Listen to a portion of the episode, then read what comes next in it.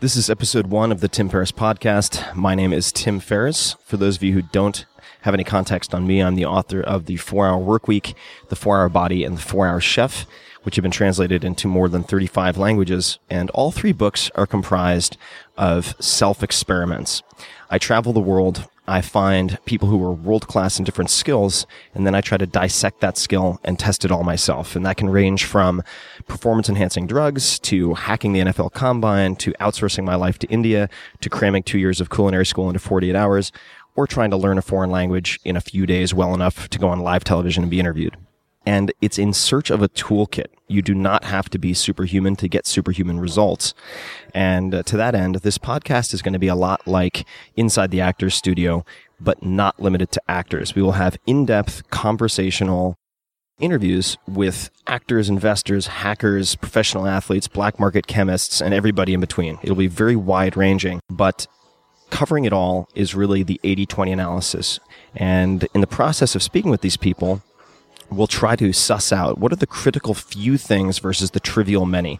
What are the 20% of tactics, philosophies, principles that they use to get 80% of the results they've had?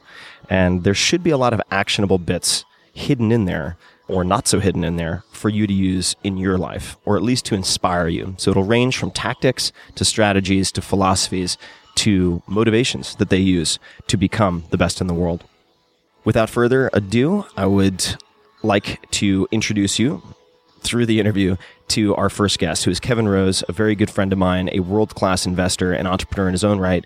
And his thoughts on investing translate to many different areas in life. So I hope you enjoy it, and thank you for listening. Optimal minimal. At this altitude, I can run flat out for a half mile before my hands start shaking. Can I ask you a personal question? Now would seem an appropriate time. What if I did the opposite? I'm a cybernetic organism, living tissue over metal endoskeleton.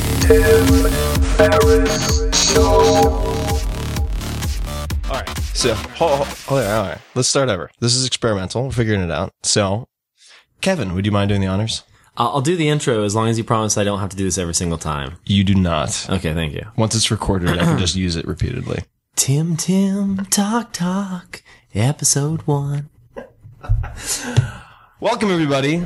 Sexy and smart, ladies and gentlemen. This is not Tim Tim Talk Talk. We have to think up a better name. I know for that the was the podcast. original Although I joke did- name. I do like the idea of calling it T4, T4, which I love stands for that. Tim Tim Talk Talk, but it cannot be It, well, it also sounds like a Terminator. It sounds like you're like hardcore like that. T4 or T4. thyroid hormone, the less active form.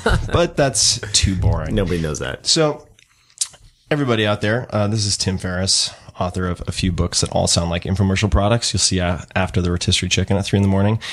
Uh, this is an experimental podcast. I have my good friend Kevin Rose with me to make it a low stress, no stakes experiment for my episode one. Thank you, Kevin. Uh, no problem. You know, it's funny. You you said that we should do this, and I said, "Why do you want me as your first guest?" Because we do the random show together, which appears on your blog from time to time. That's right. And it's like I think your audience would be like, "Oh, this is just the random show on audio." Oh, it's going to be so much better. Number one, yeah, because the audio is going to be incredibly impressive. High bit rate. high bit rate. Love assuming that. I don't mouth the mic and screw it up with my spittle. And uh, I'm going to ask you questions that I normally wouldn't ask you on the on the random show. Yeah. So as well. one thing I want to ask you is like, why did you want to do this? What What's the inspiration behind this? So the the inspiration behind doing this uh, is multifold. Number one, I over the last year I've had a chance to be on a couple of podcasts that I really enjoyed, like the Joe Rogan Experience, Marc Maron, WTF podcast, uh, Bryan Callen, Adam Carolla, and I really enjoy the longer format. Having the time to deep dive and also be really informal. I assumed it had to be very produced and edited and involved a lot of labor after the fact. And with, for instance, the Joe Rogan experience, I was able to see that it can be done really easy, casually, and still be fun for everyone involved. I, have a, I have a great time as a participant and also, uh, seemed like over the next few months, I'll be doing a lot of travel. Uh, I can't say all too much, but doing a primetime TV show on maximizing human performance using myself as the guinea pig, uh, which starts filming very, very soon. And I'll be on the road a lot. So I figured this would be a fun way for me to get to know people I want to get to know. Yeah. Just spend two hours drinking wine and digging in. And I think the, the, the other purpose of the podcast, and this might evolve over time, but is to very similar to, to all three books, kind of deep dive with people and try to extract small actionable bits that people can use. Yeah, it seemed to me like you're on the road so much and you're constantly bumping into obviously really interesting folks. It's just a shame that you're not capturing those conversations that you're having anyway. Yeah. And just put it out there for people to consume. Right, because I, I I'll go to these dinners or have wine, and we, we'll get to that in a second, and learn so much. And I'm like, God, you know, it's a shame there are only two people here, three people here, four people here. Nothing super confidential was said. I mean, it would be amazing to just offer Yeah. people the opportunity to be a fly on the wall listening to some of the people I bump into who are far smarter than I am. Uh, so what are we drinking, Kevin? So uh, we are having a glass of or a bottle of wine um, from a friend of mine, um, Chris, who uh, owns a little tiny, tiny, tiny, tiny wine bar in San Francisco. And when I mean tiny, I mean you can probably fit like 35 people in the entire place. Um, it's a little hole in the wall down an alleyway. It's actually where I met my wife for our first date. I didn't know that. Yeah, it, uh, it's called Hotel Biron, B I R O N. And if you're ever in San Francisco, go there, say hi to the owner. His name is Chris if he's there. And uh, tell him that you heard this on Tim Tim Talk Talk, and you will get a discount. No, I'm just kidding. But you probably could say that he probably would give you a discount because he's a cool guy like that. Um, but yeah, he just uh, I w- I was just there actually meeting another uh, friend, hanging out, and um, he gave me. He's like, "Do you want a bottle to go?" And I was like, "Yeah, I'm going to do Tim Tim Talk Talk. I need a bottle of wine." So, uh, God, I'm, I, the reason I'm saying the name over and over is I want it to stick. I know you're incepting people. You're I a know. fucker. I know. I know. I know, how you operate. So um, anyway, the name of the bottle of wine is uh, Gambling and And As in Scrooge McDuck. Scrooge McDuck. The thing is, um, what you'll find there is that he is a really he's a fanatical, like kind of crazy wine connoisseur that likes really rare, obscure wines and great stories. So every wine that he'll pour you, he's like, "Oh, I got this crazy story. I met this winemaker. Blah blah blah. They live in this little region, and I like it because it's it's really obscure, hard to find grape, and it's, so it's it's not really expensive wine. Like you go in there and like that. I think I mean they don't have like multi hundred dollar bottles of wine. It's like standard, you know, just good prices and heavy pours. Anyway, he's a good he's a good dude. He's a good dude. That should dude. be his tagline. Good prices, prices, heavy, heavy pours. pours. And also for people who are, say, visiting San Francisco, it is right around the corner from a restaurant called Zuni Cafe, Awesome which place. is very, very well known. Judy Rodgers, originally, I believe, out of Chez Panisse. Uh, they do incredible things with their food. Um, and uh, you could you could look into something called dry brining, which they do with their roast chicken, which is amazing. Uh, so, Kevin, for those people who are listening and do not know who you are, let's start at the beginning. Ah, at the beginning. You know that phrase because Yeah, you use my- it. I've been my- doing. my little podcast.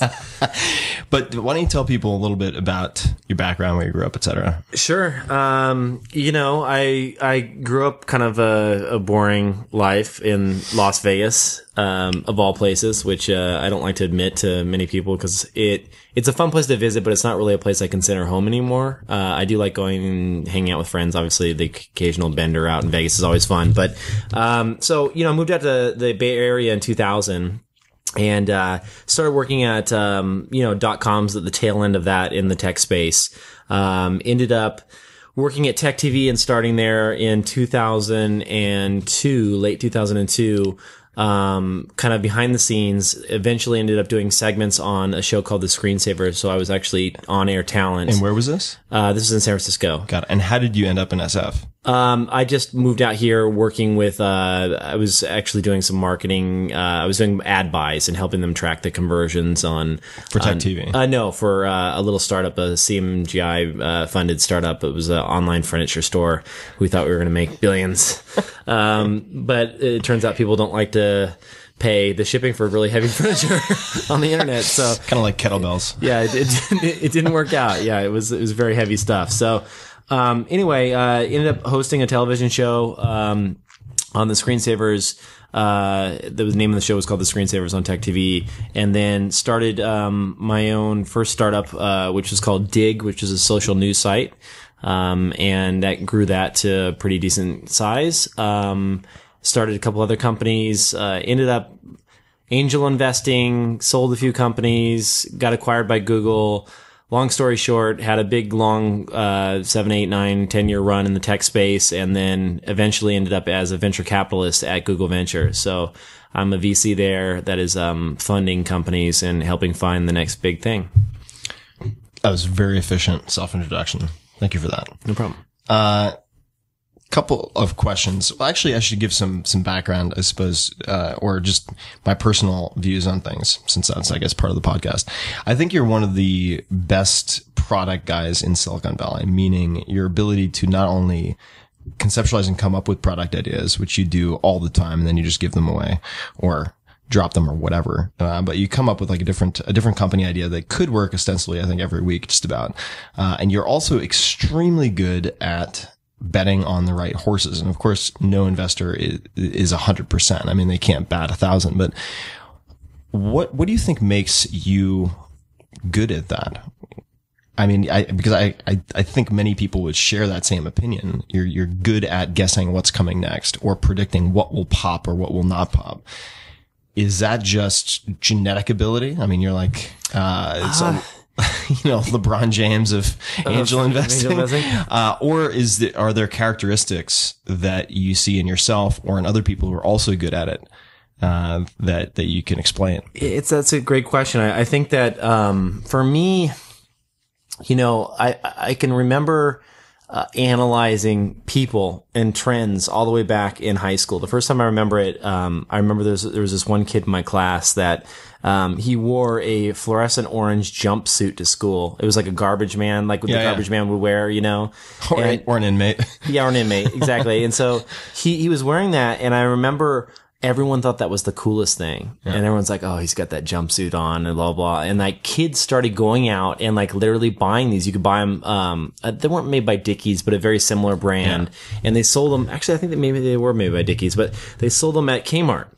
And so kids started buying them wearing the high school. And I remember at that point, I realized that there are certain very early adopters, like tastemakers. I was like, if you could only like this person can spread a trend. And at the time I was thinking about fashion. Right. Cause like this kid was like considered by, by many other classmates to be like the cool kid. Right. And so once he did something, he would influence all these other people. And so I started thinking about, like, it just made me think, like, what could I make that he would think was cool? And then it would spread throughout the class. That was like what I got excited about.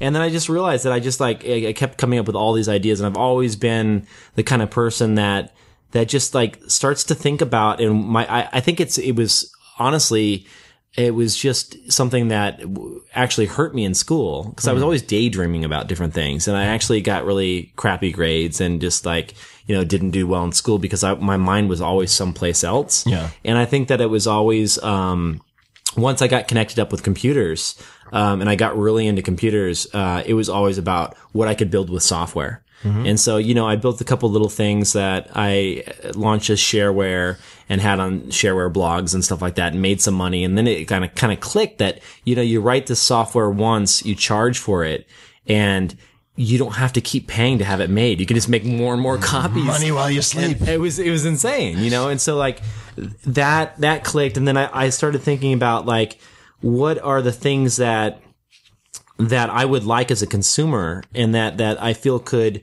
spread and like really take off. And then, you know, I, was kind of like analyzing these companies and looking at these different things and seeing them and, and being that early adopter where you want to play with everything. I think you have to have like a You natural, with- yeah, the number of apps you have on your phone is in- incredible to me. you have to have like a natural curiosity. You have to like say, okay, I want to like, I get excited. I get a hit of like freaking dopamine and like my uh, like flutters in the stomach when I see something that is new and original and has never been done before. Yeah. And so like, I, I feel that, What would be a few examples of that? well, I think that, you what, know, are, what are a few companies you've invested in or missed for that matter where you got the flutters in your stomach? Well, I mean, so Twitter, for example, um, you know, it was very early days when I invested in Twitter, and um, and and you were shortly thereafter. We were both investors early on. Two weeks later, I, I managed to come in after a round of financing close. you, you got screwed. well, the, the person selling it to me was very smart, very shrewd. They we, held we off. got two very different valuations. I got really lucky on that one, and Tim Tim kind of got screwed. But the thing is, like you know, when you were looking at Twitter, one there was two things that really caught my attention. One was that um, Jack Dorsey, the guy that created it, had created a model that was not about mutual friendship. So up until this point, it was about, you know, Facebook and MySpace and others, you had to send a friend request and someone had to accept your friend request. And that's the way that a social relationship happened on the internet. Jack was smart enough to think like, hey, well, maybe it doesn't have to be like that. Maybe you can tail and, and like kind of like, like follow someone that you don't actually know. Mm-hmm. And so when he created that, I remember thinking like, wow, this is crazy. Like there was a bunch of like influential people that started to sign up, you know, and I was like, I can kind of like peek over their shoulder and kind of be with them on this journey that they're going mm-hmm. on and like watch what they're up to without actually knowing them. And I was like, wow, okay, what if celebrities actually figure out how to use this thing? And it's really easy because all you have to do to tweet is send a text message. And then, you know, you saw a celebrity or two sign up and I'm like, okay, this is going to be pretty huge because if, if this keeps happening and more and more celebrities sign up, it's going to be their platform because they don't know how to blog. They don't have it's low- it's low it's, labor. It's low labor, low like the barrier to entry is extremely low. You can misspell everything and it can be two sentences and and it's still like content, right? And so seeing that and then also figuring out that a follower count wasn't portable. So if you think about like you have an email newsletter, you can move that from email provider to email Right, provider. Aweber to MailChimp Right. to whatever. You can't move your followers to Facebook. You can't move your followers so that it was very defensible in that way. And seeing those couple things and thinking like, okay, well, this could be something. And again, I didn't know. It was just like it was a gamble, and, and and a lot of angel investing is is for me is going on your gut. And so I placed a bet and just happened to to win there. But like I think that for me, it's like hopefully finding an insight like that and then also finding something that you yourself like plays to like me as a consumer like I, I think i'm kind of an every every man like every woman every i don't know i'm a woman but i mean like i didn't mean that but You like, are like every woman, I am Kevin. like every woman uh, but no seriously though I, I think that like i i kind of feel like if if it's something that will appeal to me and I can see myself using it on a daily basis, Yeah. like I'm going to open my phone to do this two to three times per day, Right. It could be a, a big deal, and I think that like you know that's what I look for. That's when I'm I'm trying to you know find the next Instagram or whatever it may be. It's like I'm looking for something I'm going to use on a daily basis, something that's going to sit in my you know, there's like 20 spaces on your iPhone in the default screen. Like, what are one of those icons going to be? Is there going to be something that's that, that prominent, that, that, that is that important that it will take up some of that real estate, some of the default real estate on my home screen? What What are some examples of? Uh, and we'll talk about a lot more than investing, but I think it's a good way to look into how you think about people and companies and just creation in general. What are examples of companies you've invested in that other people did not invest in, where you were uh, not necessarily investing alone, but going against maybe uh, the consensus? And why Sure. did and why did you? What were the factors that led you to decide to go in in investments that worked out? we'll also talk about ones that didn't. Yeah, I mean, I think that um, it, it's it, there's always investors that say no, including myself, and a lot of things that actually end up being really successful. So you can't really blame somebody. It's like I feel like, and I'm and I'm sure you, there's this case for you. It's like you look at uh, you know 20, 30, 50, and now as a professional venture capitalist, like hundreds of deals per year, Right. And you're going to say no to a lot of winners out there. So um, you know, it's it's for me, it's like I don't feel as though I've gone into something all in into something that like totally has um everyone was against because there's always somebody willing to invest in that startup. Sure. I guess a startup where it wasn't the like hottest girl at the dance of the moment. Cause you, you know exactly what I mean by that. There are some deals where it's like everybody wants in, everybody think it's, thinks it's amazing. Not one of those deals. A deal that was, uh, had less hoopla surrounding it. Yeah, I mean, I think that there's there's been a, a few of those, not not too like within the last even year and a half or so. I, I've I've gone into a handful of deals that are, are now starting to, to work out. Like Nextdoor, I think is a great example. Yeah, of yeah, one yeah. that I invested in maybe a year and a half we, ago. that we both invested in. Yeah, so it was like it's a neighborhood social network, and I think that uh, there was a lot of people that were like, ah, I just you know I don't know what that's all about or what it means, and and for me, um, you know, it's funny. It's like I don't want to come off on this podcast sounding like I'm like I'm a know-it-all because like I've been wrong on a lot of deals. Yep. But like every once in a while, you you you kind of like see a market before it's about to happen. and then sometimes you just miss it all together. Like Pinterest, I, I had an opportunity to invest very early on, saw it, liked it, ended up passing, and I'm kicking myself uh, every single day. Right. But um, you know, Nextdoor was one where I saw it. and I was like, okay, well, this is connecting neighbors on a very social level, which I like because it's, something where in San Francisco and big cities, we don't know our neighbors. It's not like you can walk across the street and be like, "Oh, hey, Jim, how's it going?" You know, like you might know one house in any direction, but not two or three houses. You don't know who those people are.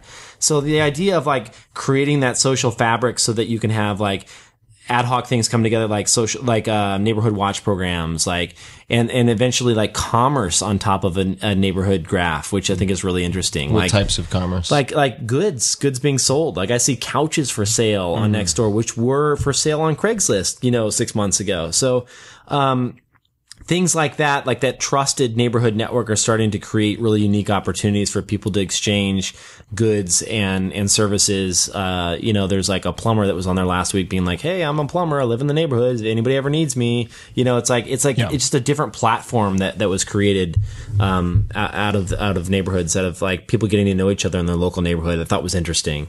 Um and and i think that you know uh, a year and a half ago that nobody was really talking about it. Nobody just really thought it was that was that exciting what do your what do your investment mistakes have in common, if anything? If you were to if you were to say like, you know what, I should have known better because X. I did X. I didn't do X. Such and such happened. I shouldn't have done it. Well, I, I, think there's um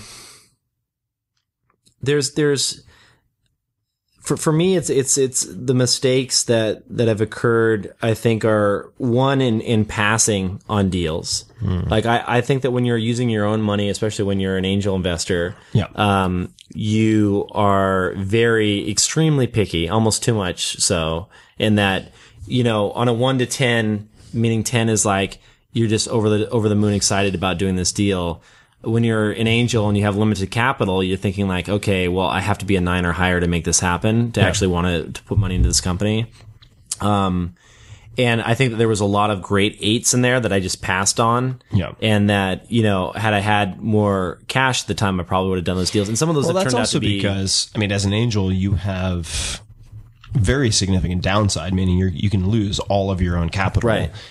Uh, and then you have the potential upside of a relatively, say, small investment because it's your own cash. Whereas if you're working at a fund like Google Ventures, you have hundreds of millions of dollars to deploy. Sure. and so you can Uh, place cutting- yeah, little you- 100K bets all day long. Right, and, and then you have just ride your zero personal winners, yeah. downside and ride the winners. Right. Um, so I think a lot of a lot of mistakes have been there. A lot of mistakes have been, you know, the, I, there's always the, the deals that you fund because you're you're really friendly with with you know as an angel you're friendly with some some people and it's not necessarily and you're backing them as an entrepreneur because you you really like the person and there's nothing wrong with that. You just you you you you're betting on a person. You don't might not necessarily like the the general space that they're in, but you're betting that they can kind of figure it out. Yeah. and sometimes you lose uh, on those and, and that's fine. I mean, you just kind of Well, that's, I mean, that's true also, even with the example you gave, which is Twitter. I mean, if, if we're looking at Odeo, yeah. and I mean, it's, uh, or For people that don't uh, know, Odeo was the startup that, that became Twitter. That right. And I mean, Ev has had a lot of businesses as, as you've mentioned in interviews before, or he's mentioned in interviews before. I mean, VHS tapes to teach people how to use the internet, right? what was your first business? Uh, my first business was um, a piece of software. Um, well, I mean, it goes way back before that. When I was like 12, I had a little software company called Foliage Software. Um, and it wasn't actually a software company, I, but I had business cards made. So it, it felt like a software company. But I, I basically, um, How old are you? uh, I, I'm maybe 12, something like that. And I, and I, and I basically wrote little programs, uh, in basic. And then I would actually, I found this program that would, that would compile, actually it wasn't basic. I wrote, I wrote some like tricky little utilities, uh, actually using batch, like in batch files. And then I wrote some, I got some software that compiled them to EXEs and then tried to sell them as shareware. But anyway, it was, uh, that was super geeky, but, uh, I've always been tinkering for a long time. What if you were not in tech? Actually, no, that's fine. If let me dial back. Actually, it's probably not twelve years old. So maybe it was later. What was what was the shittiest job you've ever had? Uh, working in Olive Garden, I made breadsticks there. I smelled like garlic all the time. I think it's important. Uh, this is something uh, a mutual friend of ours has said uh, as well, uh, Chris Sacca, that it's imp- I think it's important to have had at least one shitty job, preferably in the service industry. I don't know. I, I think it really teaches you a lot about yourself and service and uh, humankind in general. So you were making the breadsticks in the back. Did you ever have a like busboying or or waitering job or anything like that? Uh, If Not- I forgive you. No, not really. I was never a waiter. I mean, I would see people at tables at Olive Garden as well. But like the the don't don't hate on my breadsticks. Breadsticks were a tough job, dude. like those waiters would get pissed at you if you didn't have the breadsticks out on time because they get they made their tips on breadsticks. They made their way. How do they make their tips Because on breadsticks? you had to have breadsticks on the table, dude. Breadsticks always have to be on the table. I still have dreams about this. Breadsticks need to be on the table. If the customers don't have their breadsticks, they are not They're happy. pissed. Yeah, It's all you in. can eat breadsticks and salad. That's a lot of breadsticks. I mean, dude, it's a lot of breadsticks. I was cranking out like at any given time. There's two big ass trays of breadsticks going on in the Olive Garden in the, in the oven. All right. All right. Let's, uh, I'm going to do a couple of rapid fire questions just to mix things up. Actually, let me, I, I wanted to also just add a bit of context to the angel investing discussion because it may seem outside of the scope of your daily life, but things are going to change very dramatically very soon. Oh yeah, absolutely. So September 23rd, uh, something called general solicitation uh, is going to have a big impact on uh, investing in general, where uh, average Joe or Jane, so to speak, the public will have access to deals that are advertised by or promoted by angel investors, venture capitalists, hedge fund managers, and so on and so forth. This is this is something that's unprecedented and related to the Jobs Act, which means that deals people previously had to be part of a very small club of to have access to, they will see promoted on the internet and elsewhere. Who knows? Television, perhaps.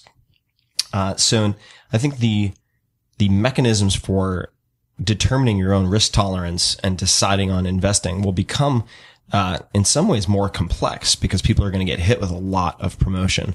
Um, so just a, a, a, passing recommendation to people would be to read the annual letters by Warren Buffett and which are compiled in, or I should say, uh, yeah, they are compiled and gathered in uh, paperback form.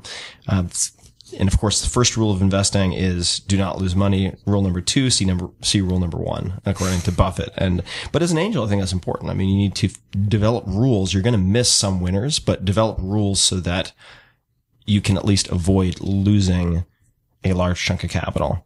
And, uh, that is all I have to say about that. Yeah, I mean, it's, it's interesting to think that um, there's going to be this this act is going to open up new worlds for for everyday investors to come in and do more angel style investing. Yeah. So the way is- that people go on a Kickstarter and give money to people for prizes or rewards of different types, they'll be able to do that, but for equity, Yeah. actual percentages in a company. It's crazy in that, like, you know, when, when you hear about most of the stuff, you think like, oh, it's those people out in Silicon Valley and California doing all this stuff. And it's like, and, and you're right to be thinking that, like, there's uh, obviously a lot of that stuff gets funded and everything out here. But like this, this, when this happens and eventually the tools that form around it will enable anyone anywhere to really participate and, and get involved at a much earlier stage, which is exciting. I mean, there's, uh, you know, there's, there's a lot of risk, but there's also potentially a lot of reward on, on that stuff. Oh, definitely. And I mean, we've talked about this before, but I mean, I tend to take personally, at least, as sort of a barbell.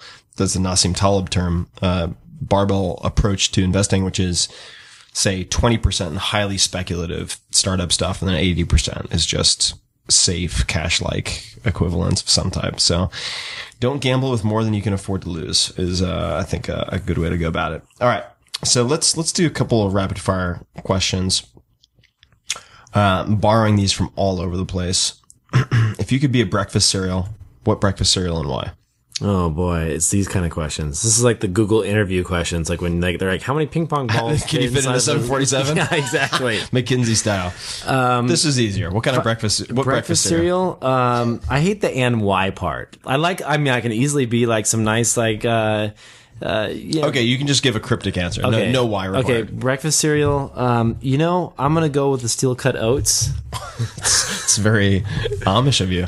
Well, I i- are we talking like kids cereal? I mean, it can probably- be whatever, man. I, I don't want to like suggest something that's bad for people's health out there. Then they start consuming it, and all of a sudden, we're like, like double fisting wine here. You can't suggest cereal. Okay, okay. You're fine. So I would say like straight up kids breakfast cereal would probably be um ch- like the Choco Puffs. Okay, now I'm gonna go back on my word. Why? Why Choco Puffs? Well, I mean, just because I really like chocolate. Cheers, by the I don't really have any like. Oh, cheers. I don't have any like great great answer other than just Okay. like. That was a terrible question and an even worse answer. All right, let's continue. This is a beta, man. This is your I first know, podcast. this is a beta, this is a beta. Never again will the breakfast cereal question come up. That was a shitty lead on my part. Complete this statement. My favorite time of day is, and why?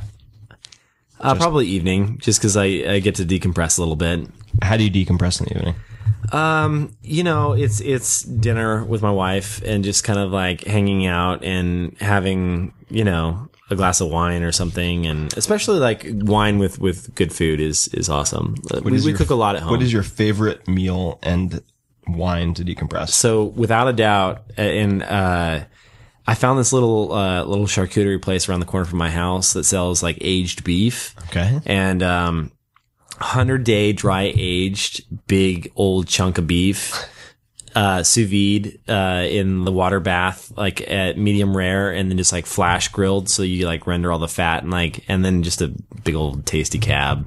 I mean, I, I That sounds great. that just I know you'd like that, right? You're I a- would like you're that. a meat eater. I would. I would. So medium rare would be what, like 125? Uh, 130? 130 to 135 Yeah, is medium 135. rare.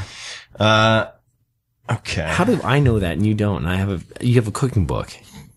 You're, I do you're gonna cut that. this out of the podcast. No, no, no, I'm not going to cut it out. 125 is fine.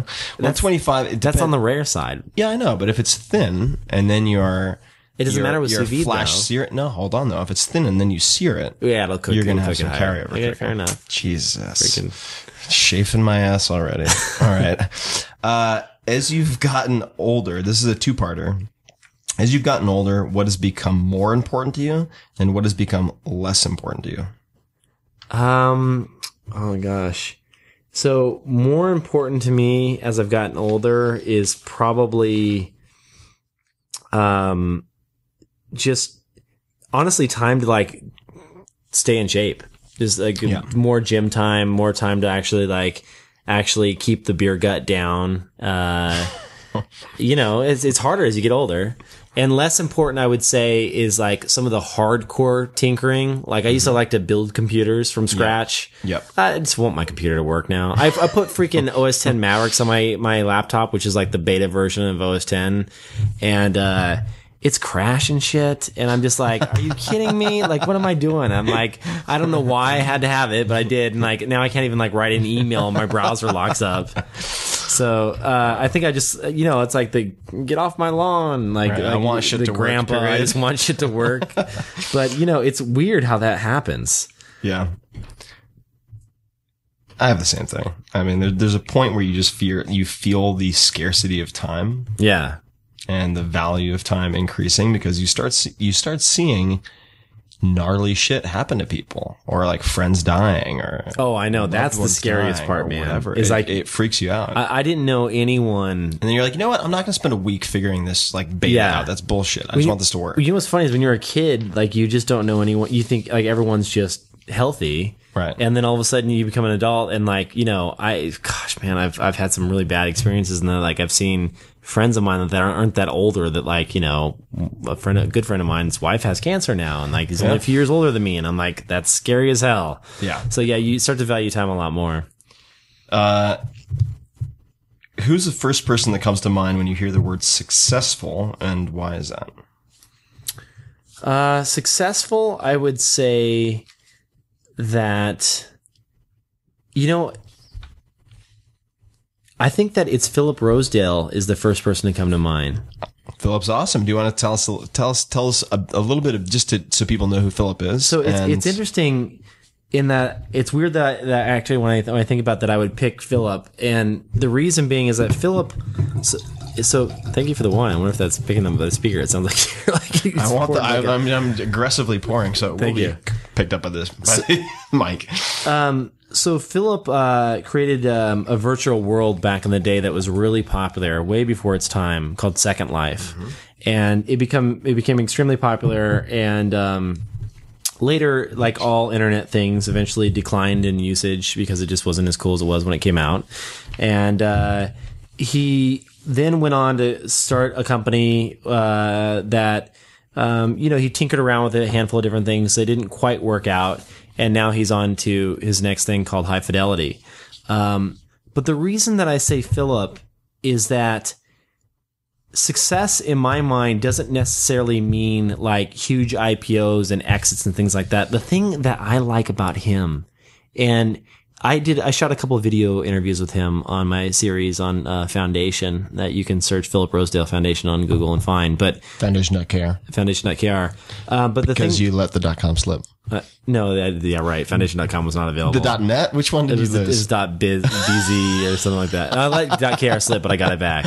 Okay. So, uh, anyway, the thing I like about Philip is that he is such a rare person to, to, to discover. I feel like I'm lucky that I even know him because he's a big thinker. He's a crazy mad scientist. Yep. When you watch his interview, you realize that his ideas and his passion and just where his head takes things is so unique and so big picture, like bigger than you could ever dream up on your own. Like when you think of ideas, we're like, oh, wouldn't it be better if there was a better way to keep our, you know, like, and it's something like super stupid that you want, like, you know, like, uh, like uh, I feel like our ideas are like, you know, just improvements of the uh, of something that's already incremental. like pre-existing, like little problems that we have. That like my toilet paper runs out. I'd like to get a notification. Like it's like Yeah. dumb stuff, right? you talk to him, and like you realize that like he is thinking about things like virtual economies and like currencies and using your iPhone as a miniature computer while you're sleeping that does little virtual tasks and assists people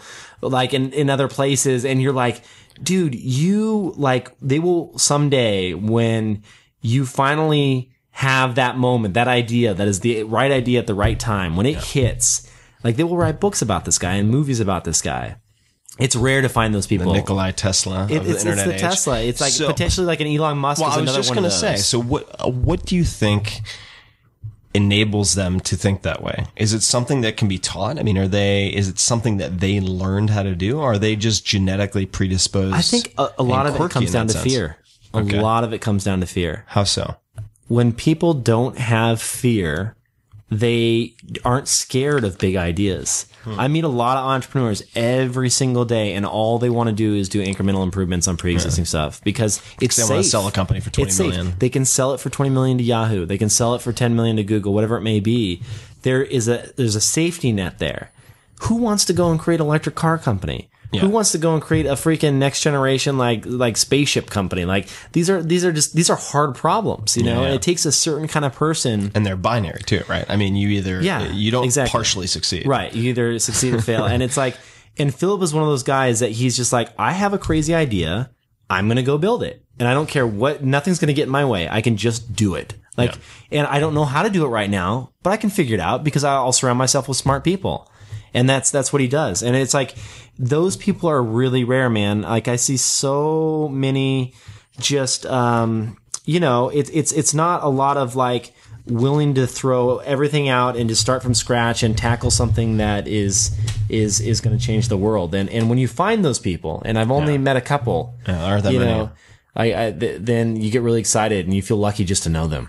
Who, who uh, any other examples immediately jump to mind besides uh, Philip and Elon? Uh, you know, I think that um, Reid Hoffman is another really big idea Yeah, guy. definitely. I, I think that he's really like. I'm excited to see if he eventually decides to get back in it. Like, uh, you know, he's chairman at LinkedIn, and if he ever decides to go and and tackle something like what that will become. Do you have any idea what uh, Philip, if he did, I don't know his, his educational background, but did he did he finish school? Did he study anything in particular? yeah, I mean, he's he's like super hardcore, like machine code, He is. computer science guy. Okay, because I mean, I'm I don't know if he dropped out or not, or just he got his trying to see if there are any commonalities because I mean, uh, Reid. Many people don't know this, but uh, I think he has either a master's or a PhD in in philosophy. I mean, very big thinker, as you know, is regarded as one of the oracles or the oracle of Silicon Valley. I mean, the guy is brilliant. Yeah, absolutely. What is your, I, it's not policy really, but do you keep in touch with friends from back in the day? I mean, uh, childhood friends, any of them? Or, Yeah, there's a or- couple. okay.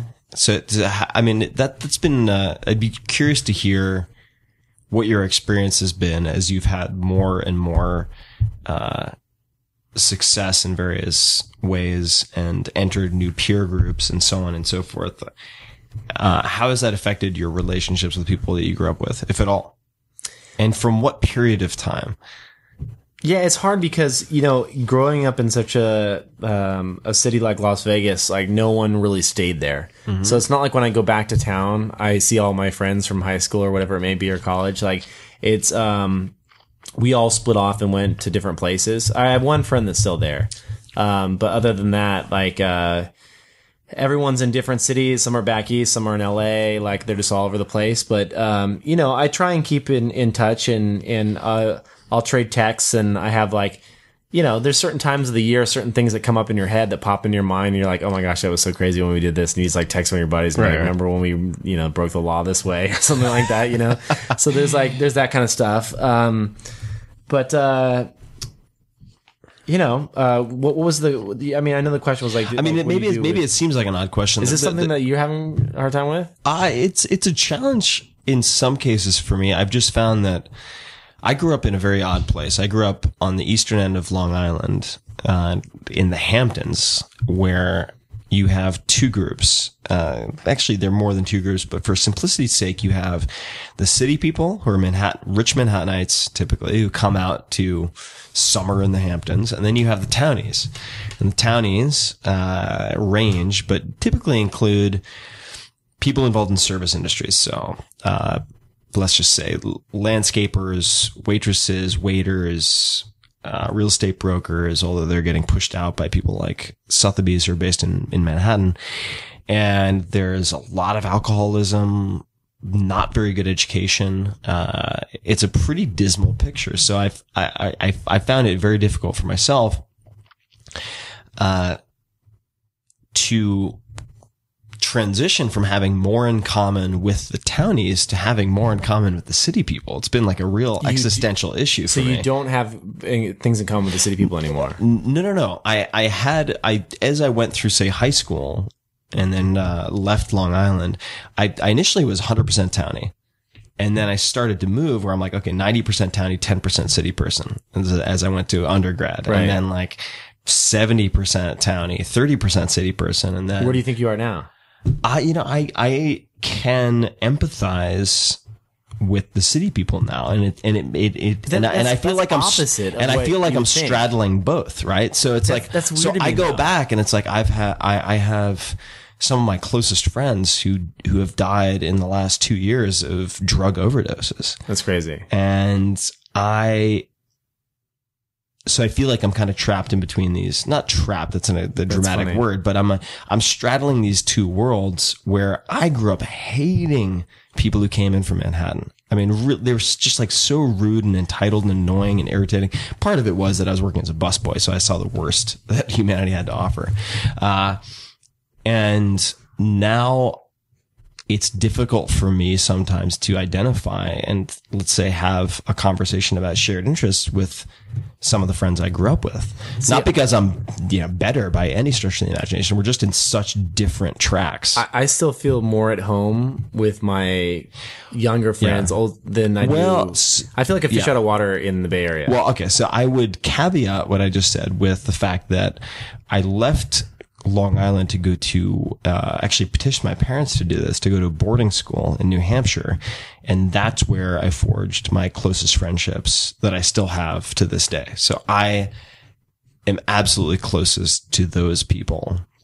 When I went to college, didn't have a lot of close bonding experience because I already had the away from home, uh, scenario, but it's, uh, I don't feel like a fish out of water in the Bay Area, but it's it's it's proven harder to develop really close friendships. I think the further you get along in a certain professional track, uh, Not always. I mean, I do have close friends in the Bay Area, uh, but um, not to not to meander too far. But I, it's just it's it's something that I've seen some people have a lot of challenges with, and other people don't have any with. Yeah, I- I think that for me, um, you know, I grew up in a pretty lower middle income family, um, and uh, Me I, too. I feel that um, that's always felt at home, and I have a bunch of really crappy '90s tattoos, and so What's your worst tattoo? Can you explain it to someone? like freaking flame, flames on my leg. Like I, I've got really bad bad tattoos. They're in the process of getting removed, but the, the funny I will pay like, you ten thousand dollars if I can put a uh, No. tramp stamp on your lower back.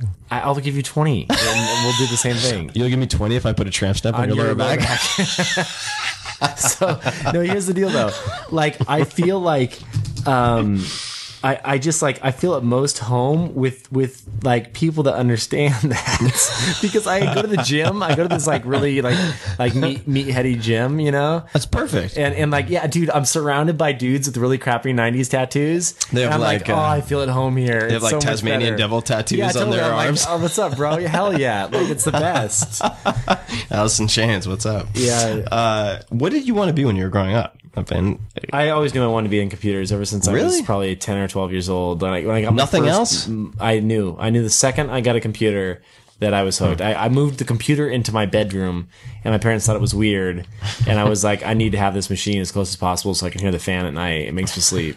I'm, I'm serious. I loved it, dude. Everything about it. I'd leave it on all the time. I'd get on it. I'd, I learned every single DOS command. You can ask me how to do anything in DOS right now. I can tell you how to do it. Like I, I loved it. I wish I could. I have. Uh, I definitely have non-engineers insecurity when it comes to, or non-coders insecurity when it relates to tech and startups. I, I really should learn how to code at least in one language. Everyone's, uh, not everyone, but a, a handful of friends have been telling me I should go after Python first, which I'm in, inclined to do. I get to it eventually. Natural languages first, programming languages second, I guess. Interesting. Uh, outside of computers, if you could study with any expert in the world, who would you study with, and what would you study? Um, I would probably pick some type of meditation guru. Hmm. And, uh, and I know this is totally doable, but like, I think that like the, the issue that I have now, um, is that I feel that all of this computer, like the computers and the constant like stimulus and, and, and all this like, you know, I don't know about you, but uh, like there's no such thing as it's extremely blurred the personal time versus work time. And so like, you know, Yeah. I'll be at dinner and like, you know, it's not as bad because Darya makes me shut down the laptop at dinner, but like, you know what I mean? It's like it Yeah. bleeds into everything that you do. Sure. And so because of that, I feel like my brain is being slowly scrambled. Yeah. Like I feel like Your it's on, always on edge. fragmented. It's being fragmented. And I feel that like we're going to realize in short order here in the next 10, 20 years that like all this distraction and stuff is really messing with our brains. And I feel Mm-hmm. it like uh, I need to find that balance and I haven't done that yet. So I think if I, if I could study with anyone, it would probably be like a, a two or three month, like just straight up retreat with like some like awesome Buddhist monk somewhere that would teach me, uh, you know, walking meditation or whatever it may be, like some, some way to like, like gain my soul back. Kevin has lost his soul. I mean, that would be the title of this podcast. No, Kevin Rose loses his soul. as long as it's like Tim Tim Talk Talk, Kevin Rose loses his soul. No, but seriously though, I, I feel like it's it's it's so I hear you. though. hard, It's, it's man. easy to feel lost. I mean, Like- I've we've I I don't think I've talked about this all too publicly, but um, it's been uh, I feel like I'm in AA or something wording it this way, but it's been it'll be 11 weeks as of this Sunday that I've meditated twice a day, every day for that period of time, which is incon- it would have been incomprehensible to me that I would actually meditate can't that count- that consistently. You're not counting masturbation is meditation though, because that No, no. because if you are, then that would not. then doesn't then count. then you're like four a day. you're, you're like once a week then. I never, I've never masturbated. I have no idea what you're implying. uh, the It's a late night show, people. I'm it's a late night show. Sorry, all you seven year olds listening, but they'll in learn. three years you'll learn. uh, the uh, I'm not counting masturbation. Is this a Twi- late night show though? Seriously, because This like is- we talk about Oh, we like, can talk more about whatever. vulgar stuff. Yeah. What What do you want? to I mean, I don't have anything else I want to talk about, but You like talk about penises? What's going no, on? I don't want. I, there's nothing else. I was just worried. You always I'm, talk worried. about penises. Just might as don't- well admit it to everybody. You know what I heard? A fun, no, I won't even bring it up. Yes. Say what you want. Say what you didn't want to say. No, I mean it's nothing that's that's interesting. That's fine. It sounded it sounded defensive, So- which you should bring up. My buddy that that uh, that that owns this wine bar, we were just like talking about it. He got Square, you know that credit card Of course, swiping I know. system. yes, I've heard. Well, I'm, Square. I'm explaining to the, the users out there, your Okay, readers. all right, all So Square is basically like this little tiny dongle that you can plug into your iPad or iPhone, and you can swipe your card and like, dongle is a little square that you plug in. Sounds it- very pornographic. you swipe your card and that's how you pay for things. Everyone's kind of seen this now. So basically, he was telling me that 30% of his signatures, like you know how you have to sign the iPad Yeah. with your finger, like you sign your name, 30% are penises. he said, that is awesome. I'm gonna start doing that because like- then if the credit card company like, is this your signature? I'm like, what He's the fuck do you think? It's a penis, and of course He's it's like, not my I signature. see more scribbled penises than like he's like you even believe. He's like people are drunk and they just sign a penis. I thought that was pretty That funny. is awesome. Why have I never done that? I don't know. I I'm mean, embarrassed to admit that I've we can go never there signed with tonight. a penis before. uh, so if you go there and, yeah, so you you go see there- Chris and you get that discount, si- sign with a penis. sign with a penis. Uh, so speaking of balance, technology, and so on, as, so I don't ma- count masturbation. Just to come back to that, twenty minutes a day, twice a day, transcendental meditation, blah blah blah. I'll talk about it more another time.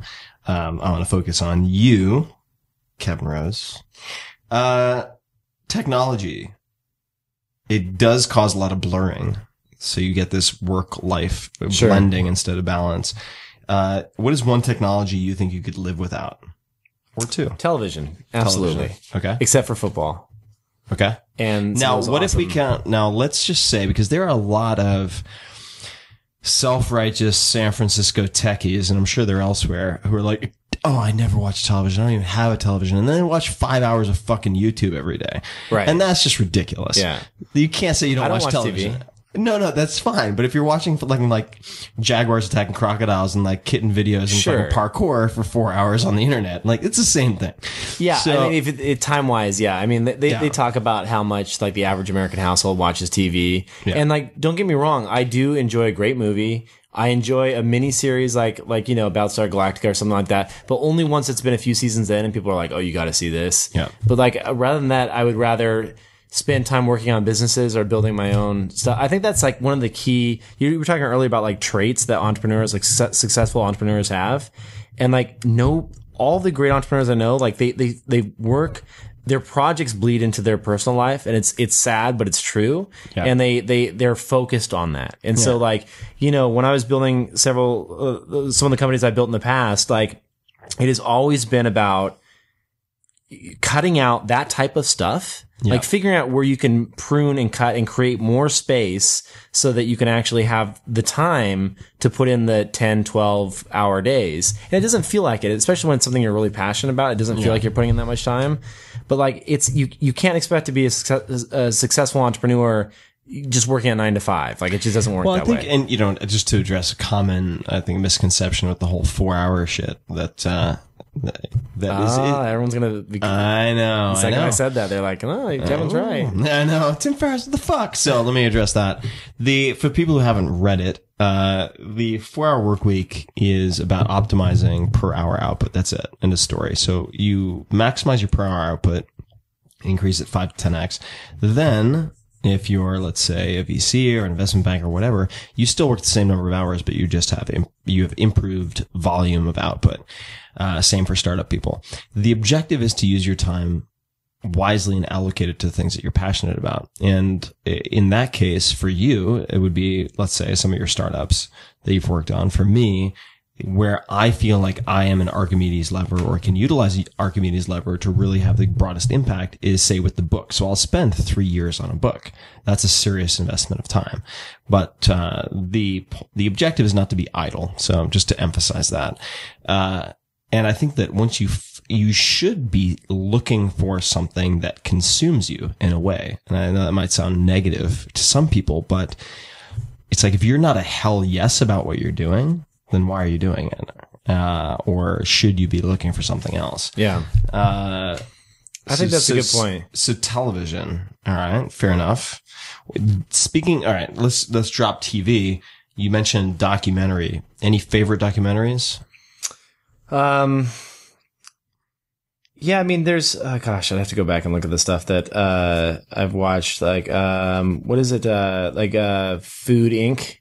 Food Inc. Food Inc.'s a good one. That's a great one. I really enjoyed that one. Kind of like shed some light on like the industrial food process and how nasty and horrible it is. Um, that's definitely top of my list. Um, I don't have any that uh, jump out as being super exciting. That's Man on Wire is worth watching.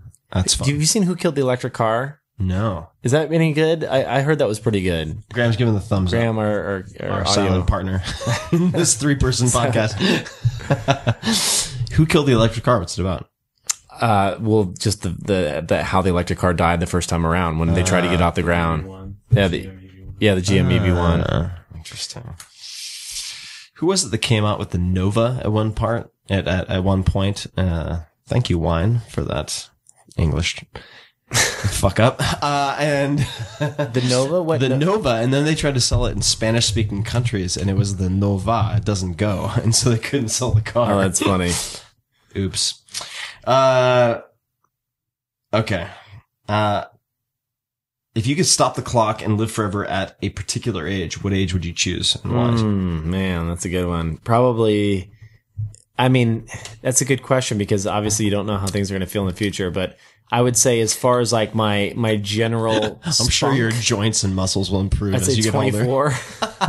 Spunk, eh? I was thinking your, your, your spunkiness and and just ability to recover from. You're doing a shitty job on your wine. Dude, I I I told you I had a glass, two glasses before I got here. So All I think, no, no, no, no, I'm not trying to be an enabler. I'm just saying you're I doing mean, a shitty if job on you're your trying wine. to promote alcoholism on your shit first podcast, it's a little hardcore. I'm waiting for the waiting for the alcohol brands to sponsor me for my third Exactly. episode. yeah. So what was the question again? You want to know? Any age, where would you? Oh, 24. 24. Okay. Yeah. I, Yeah, that sounds about right. I, I think the 24, I mean, it's, your mid 20s are kind of like your prime, right? Yeah. I think that's Physically. What are some of your pet peeves? What are things that drive you insane? Um, pet peeves. One of the things that drives me insane is that I feel as though in our industry, there are a lot of people that are tech. tech, um, that aren't really direct. It drives, it drives me nuts when people beat around the bush. And really, you just need to say the truth because, Yeah. like, even though it's painful and it stings now, at least people know where you stand. Yeah, and saves I feel everybody a lot of It saves everyone a ton of time, and I feel that that's like What would be an example of that? Well, I what mean- circumstance? it just feels that you know I, I see this all the time and even my world in the venture capital world. Like a lot of people will say i, I recently changed the way that i say no to people now.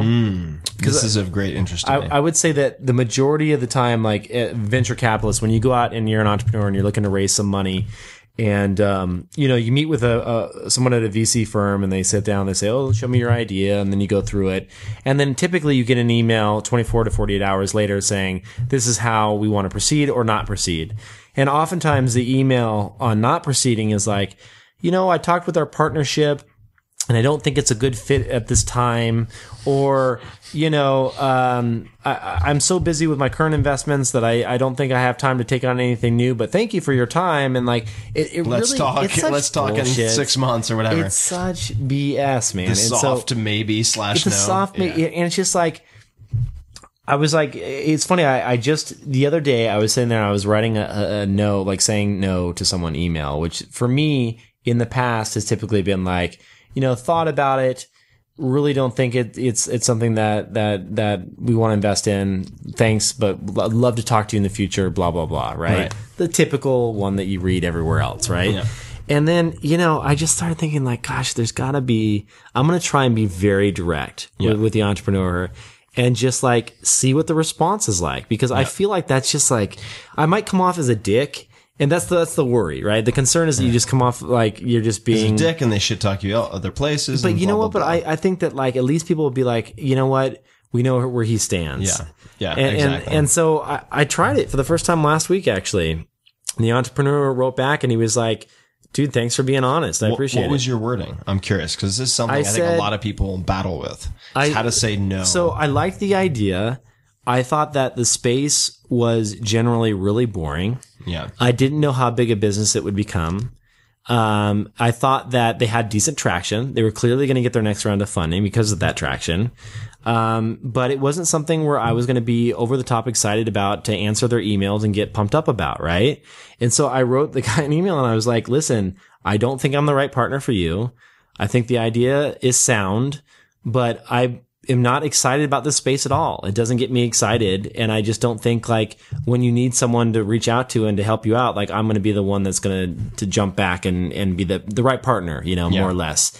And he wrote back and he's like, dude, thanks for the, the direct feedback or honest feedback. And, you know, look forward to see you next time you're in town because he's out of town. Cool. And it was like, it was the first time where I was like, wow, that actually like, it's also a good founder. You know, and can take it. I've done that before on, on in working with some engineers, and I, I feel like it just it always I, I kind of like I want to start living by that because I think it's the right thing to do. So I think I think you're a very good communicator. You're also a very good negotiator. I've, I've seen you live. I think both are very interrelated. Uh, do you think you're a good communicator?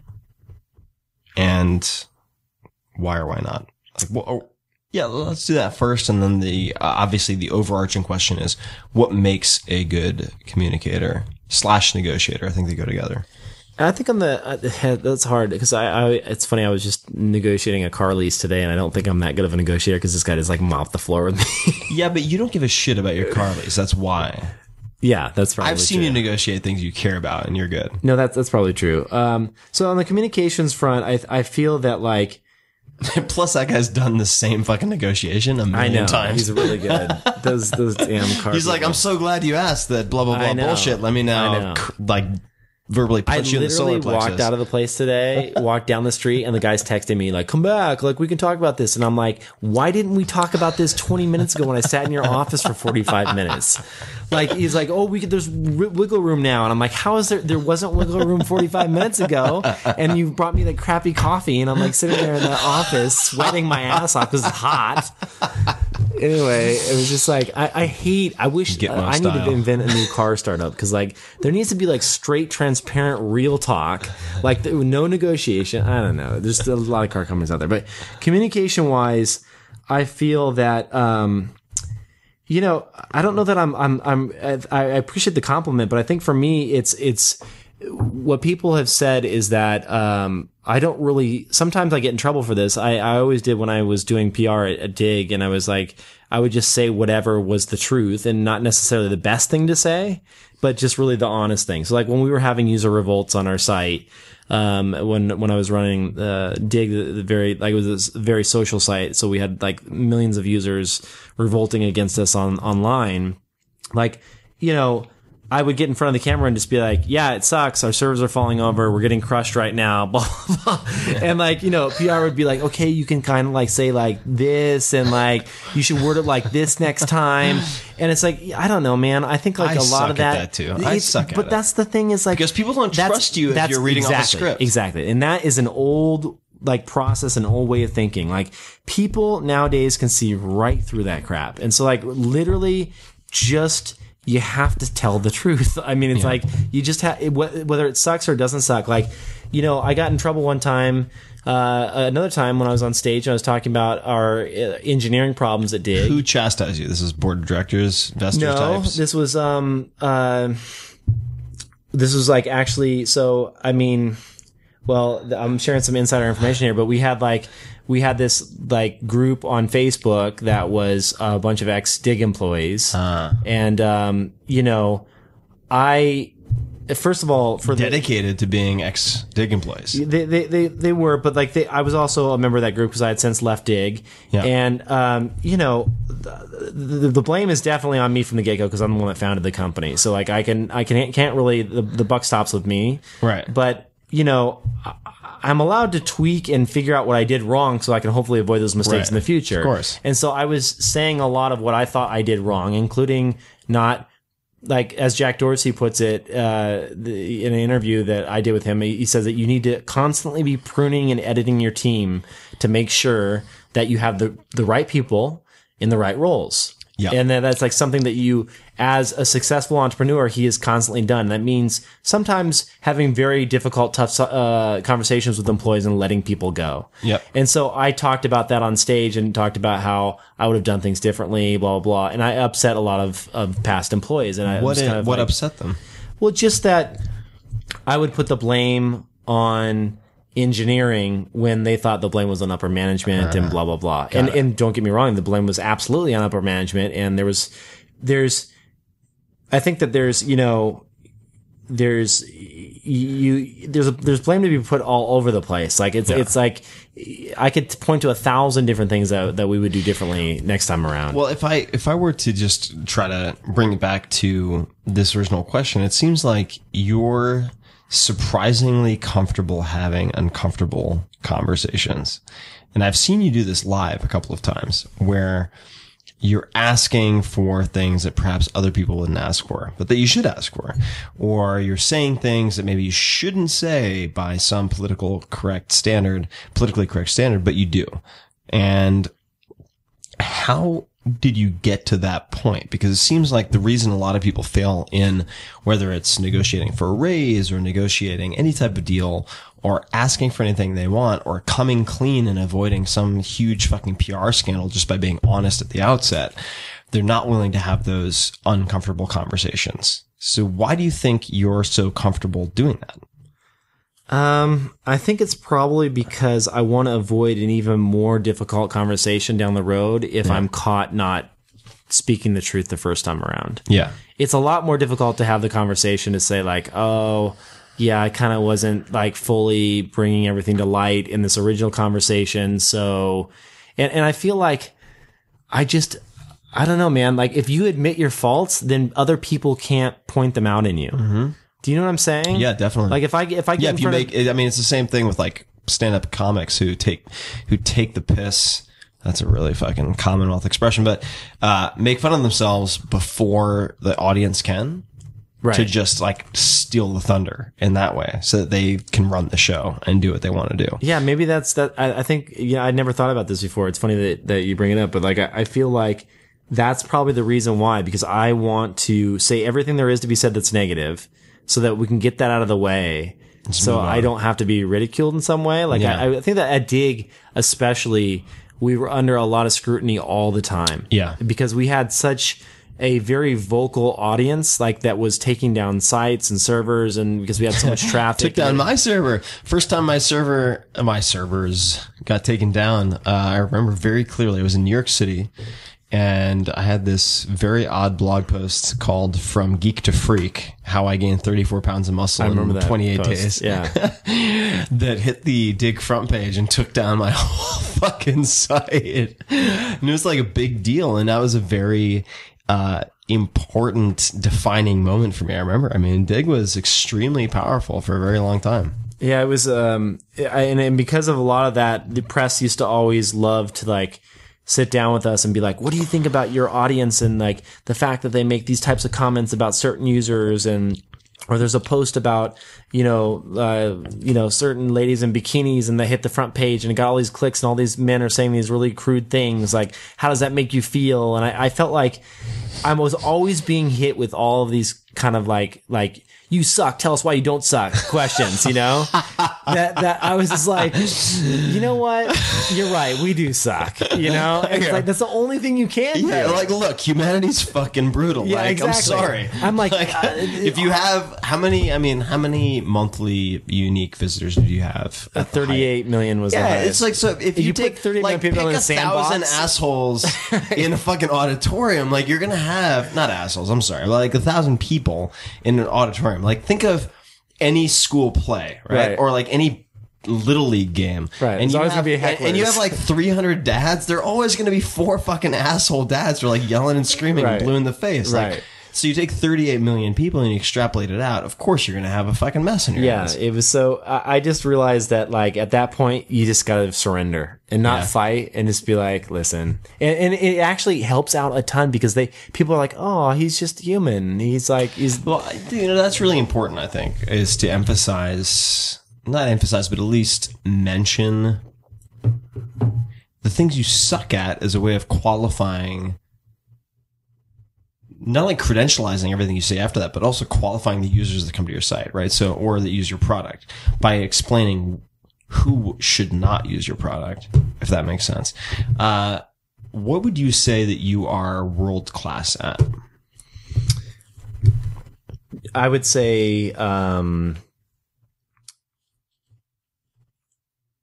every couple of years, uh, I will come up with something idea wise that I have never seen done before. And so uh, the thing that I enjoy more than anything else out of anything I've ever done in life, um, uh, outside of like the emotional side of like, you know, finding your wife and dating and things like that has to be Things like that. well, I'm just saying like that's that's another thing because that's awesome too. But I'm I'm saying like uh career wise has to be those moments where you have those original ideas, you know, mm-hmm. that, that that come to you that you're just like this has never been done before. And you you prototype it and you build it and you look at it and you're just like, wow, like I don't know if this is ever going to be anything big. But I'm the first person that thought of this. Like Yeah. that is a really cool idea. And like we had you know, maybe 10 or 15 moments throughout Digg's history where we were the first ones to do some of these things. And like, that is the coolest feeling, man. When Yeah. you create something that like millions of people end up using and you're just like, dude, I made that. Like, it's like you feel so emotionally tied to it. And then you also, you know, it's funny. It's because we built a lot of stuff very early days at Digg that went on to be used in many other products, including everything from, you know, stupid things like Facebook using a like button when we like created social voting way back in the day and had it spread to profiles and a lot of the, the kind of nuts and bolts of how that stuff worked. Like a lot of that eventually, you know, some of the comment stuff that we did with the voting and like a lot of like really crazy stuff we did on like showing real time data around votes and like, all this stuff eventually made it into much bigger products than what we had created. But dude, to know that you were there for a minute and played a little role in that, that, you know, that was really cool. Like, Yeah. I can remember when like Zuckerberg came down to my office at Digg, sat on my floor with his flip flops on, you know, Facebook at the time was like smaller than Digg and was like shooting the shit with me about like what he wanted to build at Facebook and like, you know, thought we were the shit. And I was like, damn, that was, the you know, now that I look back on that, at the time I was like, who is this kid? but now I look back on that and I'm like, dude, that's so cool. Like that, that was like a moment where like we had created something that he was like caught up in and thought it was really cool and baked some of those ideas into some of the stuff that he built and went on to, to, to obviously launch to an audience that's a hundred X what we ever were. Yeah. But like, dude, just being a part of that, like that whole movement was, was something that I will forever cherish, you know? And it's like those, what I, so you, your question is like, what am I really good at? It's like, I enjoy those moments. And I think that like, if anything I can bring to my, my, like the people that have followed my work and that continue to follow the stuff that I do, I hope to have a few more of those in my lifetime. Yeah. And, and be able to actually launch some stuff that people are like, wow, he, he, it doesn't have to be big. It can be super small. It just, Yeah. I, I want people to think like, wow, Yeah. that's something I've never seen before. You know, I like that feeling. So I feel exactly the same way, and I enjoy the newness, the inventiveness, the aha moment more than the scaling. And I think it's sometimes to my detriment, right? So you say, uh, look at the quantified self movement and so on. It's like I was at the first meeting, been there since the beginning, did the four hour body, published 2010, which means that I was doing research in 2008, 2007, uh, recording data even before that. And Did you see with the iPhone announcement a couple days ago? Biometrics? No, no, not that. The new part? chip. The what is it called? The M7 chip. No. They're, so they're building in to a chip. They're offloading all the pedometer stuff. They can tell when Oh, you're nice. in a car, when you're walking, when you're running. All that stuff is going to be built on chips, super low power, always on. So it's going to power like a whole nother like suite of of Cool. quantified self stuff. But like Nice. to your point, like you were on that shit a long time ago, Right. And, And now I- it's actually like hitting mainstream. Right now, it's hitting mainstream. So you have, I think, people like uh, Dave Asprey, who's who's quite smart, uh, Bulletproof Coffee, and so on, will probably generate more revenue for himself than I ever will personally. But I enjoy being there at the inception, at like the big bang moment, Mm-hmm. more than the scaling. And it's it's something that I struggle with because I feel like fuck, like you know, if I could have caught that wave of like a year or two later, let someone else do all the R and D, Right. You could monetize it so much more Dude, effectively. it's not too late, man. but I enjoy the inception moment more than anything else. yeah. Well, I mean, okay, so fine. So, like, what do you think I should do? I mean, I think that Not in terms of not being too late. I'm curious. I mean, honestly, the quantified self stuff, like just now in the last Android release, they're now automatically building in at the API level. Um, they can tell whether you're walking, running in a car. Apple just announced that in their latest chip like three days ago. Same thing. Like the APIs and the hooks for all this stuff are there. yeah, It's up to you what you want to build on top of it. You Yeah. could do, you could do so many different things on top of that. yeah. I'm just And it's early Yeah. days, man. Like if you think Oh, about all the stuff that you've looked It's at, so like as far as reading like real time. I mean, dude, when I first, yeah, it's funny. I'll tell a great story, a Tim Ferriss story. Like I think this is in your book too. Uh, when we were hanging out and we're watching a movie, do you remember what movie that was? this is years It was ago. uh, it was Inglourious Basterds, Inglourious right? Bastards. Oh man, that was such a great movie. I love that movie. was a good movie. So we're watching Inglourious Basterds, and like Tim's doing research for his book. This no, is, this isn't my book. This, this Oh, is you were doing something for your book, right? Yeah. Uh, well, I was, This but, the, but no, no, we, we haven't talked about this though. Oh, okay. Yeah, yeah. So we're sitting there in the movie theater and like we sit down and like literally you didn't even think to say a thing to me until we sat down. Like we were like hanging out before then or something. And like you sit down and like, you're like, dude, I'm doing this crazy experiment or something like that. I'm like, what's, what's up?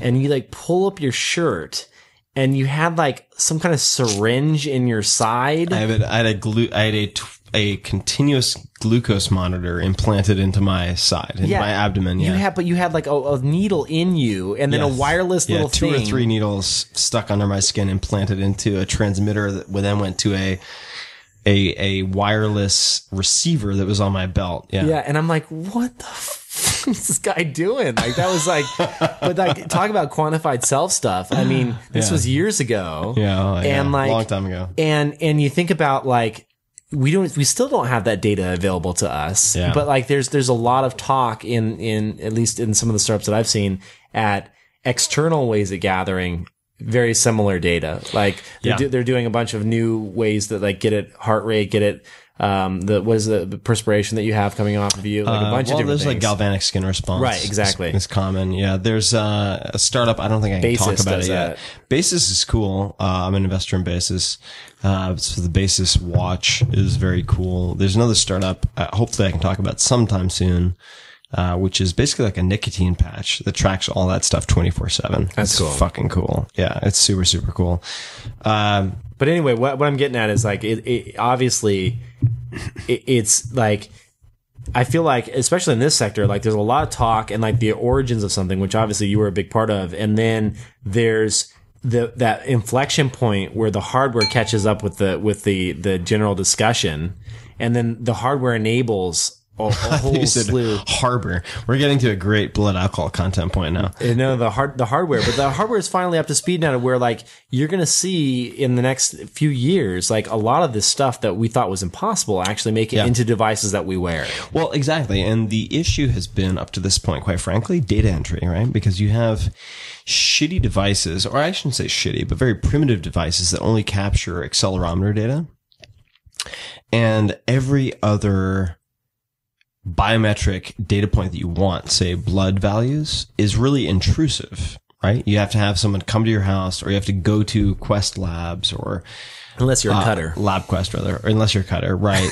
to to uh, watch The Secretary, everyone. It's a great movie. Uh, It's hardcore. ah, it's such a good movie. But the uh, the the point being that you you would have to have these intrusive, or I should say not intrusive, but invasive uh, tests done to get the data that you want. Sure. And I think And there's that- time around that too. It takes time to get the test. yeah, back, it does. blah, It takes blah, a lot of time. So I think that, you know, the latency on that is say three to seven days. Whereas as soon as that nut is cracked, where you have something like a nicotine patch that you can slap on that's good for seven days that tracks. Why does it have to be nicotine? No, no, no, No, it's not nicotine. It's just like a patch. It's like a, s- I it's thought a- you were like, as a twofer, no, you no, get no, no, no. high. As a twofer, you get nicotine. That stuff makes me so sick. Nicotine's so strong. I can't, I, I yeah, we can talk about that Dude, you another need to trim, trim your toenails. That one is really long. Yeah, they're gross. I know. I have talons, people. Because if you come Those, up to me, those are literally like dragon I'll, talons. I'll be like That uh, big toe What's has got a that? What's that it. bird, Graham? Any any insight? There's a bird in cassowary. Yes, an means- Australian bird that will like rip your- your heart open with a with a, with a uh, with hooves, basically nails on its. this feet. should be the title of your first show. That's my podcast, The, talent. Cassowary. Shit, fucking no one will be able to spell it. There'll be like 17 different SEO versions. That would suck. Uh, hold on. So let me, uh, if you could, that's such a non sequitur, but whatever. We're going, going for it. Uh, You were a colored jelly bean. What color would it be? suck my balls. Uh, Wow. Not literally. Lit- figuratively, I want you to suck my balls. if you could outsource one of your daily tasks, what would it be and why? Because you have no fucking excuse, right? I mean, you're you're like you're doing well. You can pay whatever for whatever. Uh but what of your current daily tasks, your repetitive tasks, daily or weekly, would you like to outsource and why haven't you? um, you know, I don't think there's anything else left that I have to. I want to outsource. Okay. I think I'm actually pretty set. Okay. So what do you bitch about that you don't want to outsource? Uh, How's your wine, by the way? it's great. I think I'm. I'm thinking I'm. I'm still working on it. I'm good. All right, all right, all right. I'm like. I'm like at three. Um. So I think that uh, you know. I don't know that I. Uh, Graham, how you doing? You good? I, I think that if anything, I complain that I don't have time to focus on some of the things I'd really like to get behind. Like I, I want to learn how to garden properly. I know this hmm. sounds lame, but like, no, are you kidding me? That sounds amazing. What type of gardening? well, I mean, I've got a vegetable garden right now, we both know Dr. Weil. You remember his garden? oh, Dr. Holy Wow, shit. Dr. Weil is my freaking idol, man. Dude, that guy's garden is amazing. So we, we were lucky enough to go up to Dr. Andrew Weil. If you you probably know him as the dude with the big white beard on all the Whole Food stores shelves. MD that looks like Santa Claus. He looks like Santa He's Claus. amazing. Um, we got lucky to go to his house uh, up in Canada, and like freaking the dude is like the master. Um, he had an amazing garden. Yeah. So anyway, um, yeah, I would like to learn more about that. I mean, I, I, I think that like right now it's a very, I have someone help out that comes by and like basically helps with the garden. And I just, I understand the basics, but I need to understand like, I want to get to the level of like understanding the soil composition and a bunch of other things. And like, you know, I just don't have the time to do it. I wish I did. So I think there's a bunch of little hobbies. I think that you're getting that with the meditation, and with the garden. Like there's probably, you know, a handful of things. I'd like to work in fast food again. Uh, elaborate, please. I, I have this really, Reality camp. I have we this- talked about reality camp. I have this really weird thing where I want to go and work in like fast food again. we talked about this. Yeah. Reality camp. until someone comes up and is like Kevin, and then I'm gonna run out. Like I want, I We're want. Chipotle line. Extra guacamole is $1.50, sir. No, I'm I'm being dead serious. Like I would like to do do some of that. Like just Well, to we've help- talked about this, like the cognitive tax that comes along with white collar work, right? In the sense that when you're in front of an inbox constantly and you're on the phone and conference calls constantly, there is a like mental and soul tax that you don't interact with people. You, it's like it's not on your own that does not allow you to interact with other people. And so y- we've both had this fantasy of like working on the Chipotle line in this like I will join you meditative, repetitive yeah. context. How fucking awesome would that be? Also, I would really like to just analyze. I want to understand businesses that are fine tuned and all about like one of the things I, I respect about these businesses. I don't necessarily Chipotle is decent in that I hear their ingredients are pretty good, but like McDonald's. A place that I would never ever really want to work at, but I kind of do. And the reason I want to go work there is because I want to understand what processes they put in place to get the efficiencies that they do. yeah. And like, I w- really would like to like, you, you gotta ma- uh, imagine that you're dealing with like 16 to 18 year old kids as a majority of your workforce. These are like the most unruly, crazy, spit in your hamburger type of like, like, how do you manage that? Like that's the gotta be the hardest segment of people to manage. Like, oh, I know when I was 16 to 18, like I was doing all kinds of crazy, stupid stuff. And so like, I would imagine that they have I wouldn't systems want you in place. burgers when you were 16. No, I know you wouldn't. You still wouldn't today. But like, I, I would imagine that like when you look at like what they have in place, everything from like the ways that they monitor their employees to the the, the system they have set up to like here are the three things you have to do to make this burger. Here are the seven things you have to do to make this burger. Like I just want to understand that process so I can figure out how someone would successfully franchise and scale a business like that. I'm just curious. And I also think it would be, you know, there's something about like there's something about like actually serving people. Like I think that's like a cool thing to do. Like I wouldn't mind. Yeah, I, I would like to. And I actually I'd like to talk to you about this. I wouldn't mind like donating some of my time. I, I actually want to um, join the Boy Scouts again and help out uh, because I I was an Eagle Scout and I went I was in Scouts all growing up and I, I feel that like I really miss one of the things that my dad did uh, when he was alive is that when I was a little kid he was a mentor to a lot of other kids in our troop. And I think that it was really important and he enjoyed it because, um, you have to understand that the Boy Scouts, even though there is one of the things that nobody ever really talks about is that, at least in Las Vegas, um, was that there was a lot of kids that were dropped off by their moms hmm. who didn't have father figures. And they were hmm. like, this is the only way they're going to get like a father figure in their life. Hmm. And there were a lot of boys there that just like never knew their dads. And like my dad was like, a second dad. And like at my dad's funeral, there was like, you know, a couple of people, well, one in particular that was a good longtime friend of my dad's that now is in his, you know, late thirties that was like, you know, a scout that my dad kind of mentored because, you know, he considered him like a second father. And so, awesome. you know, I, I would like to, to uh, figure out like a way to like, get back and involved in that and, and, you know, actually do something outside of the computer and just get, help, help some people out. Dude, I'll do that with you. That'd be fun, wouldn't amazing. I uh, I saw a poster today. I went to a meditation class. My check-in, like Alcoholics Anonymous. Yeah, exactly. Kevin's doing a jerk off motion with his I left I hand. not. well, I'm left-handed, but I, I was asking for more wine. the, the universal more wine jerk off gesture. Uh, so I went to a meditation session, i.e., as Kevin would have it, if it were up to him, a masturbation session. and there was a poster for the Girl Scouts, so no more masturbation references, please. Uh, which said, uh, and I was really actually inspired by this today. It was this. It was a picture of this chick doing. Sorry, chick. What? Uh, you know, fuck you guys. Chick is fine. Uh, it was a picture of this this like badass chick doing taekwondo and doing like a high kick, and it said, uh, "Cleopatra ruled Egypt when she was 18 years old. What are you doing?" Oh, damn. and it was That's a- strong. Yeah, yeah, and it was a Girl Scouts poster, and I was like, "Fuck, that is a good poster." Now I feel like a lazy asshole. I need to go do something, but it was very inspiring, and uh, I feel like I feel like that's uh, a place where you could have a, a huge amount of impact, certainly. And uh, for me, you know, I always thought I was going to be a nine, ninth or tenth grade teacher because I felt like that was a really critical time for me where I was deciding where my life was going to go, and I had a lot of bad influences to choose from and a lot of good influences to Uh, choose from. Actually, ninth grade, man, is Holy so shit. key. It's such a- That's the one. so key, and so I thought I was always going to go back and teach ninth, tenth grade, uh, or one of You'd be two. an awesome teacher, by the way. You should do I do would it. enjoy it. You know, I always thought I was going to, and it just turned out that the books and the blog and this and blah blah blah, everything came, everything came up as a vehicle for teaching.